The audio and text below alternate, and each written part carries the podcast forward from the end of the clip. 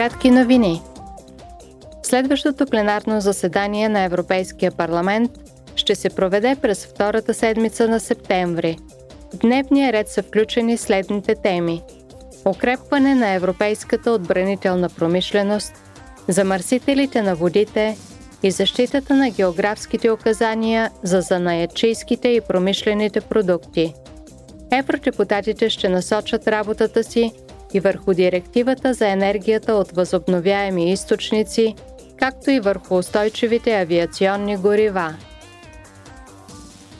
Независимо дали сме на лятна почивка или в командировка, добре е да знаем, че правата на пътниците в Европейския съюз са защитени, ако нещо се обърка по време на пътуването.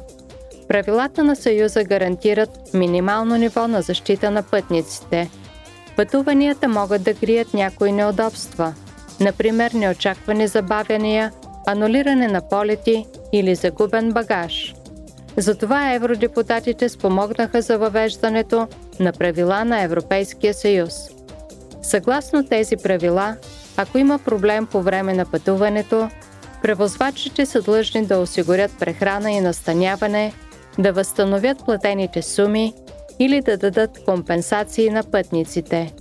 Подробна информация относно правата на пътниците за всички видове транспорт може да бъде намерена на уебсайта Вашата Европа. Европейците могат да плуват спокойно това лято, тъй като около 96% от водните басейни за къпане отговарят на минималните изисквания за качество на Европейския съюз.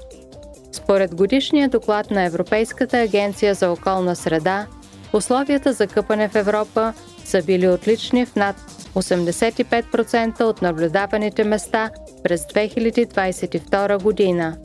Това означава, че в тях липсват замърсители, които могат да навредят на човешкото здраве или на околната среда.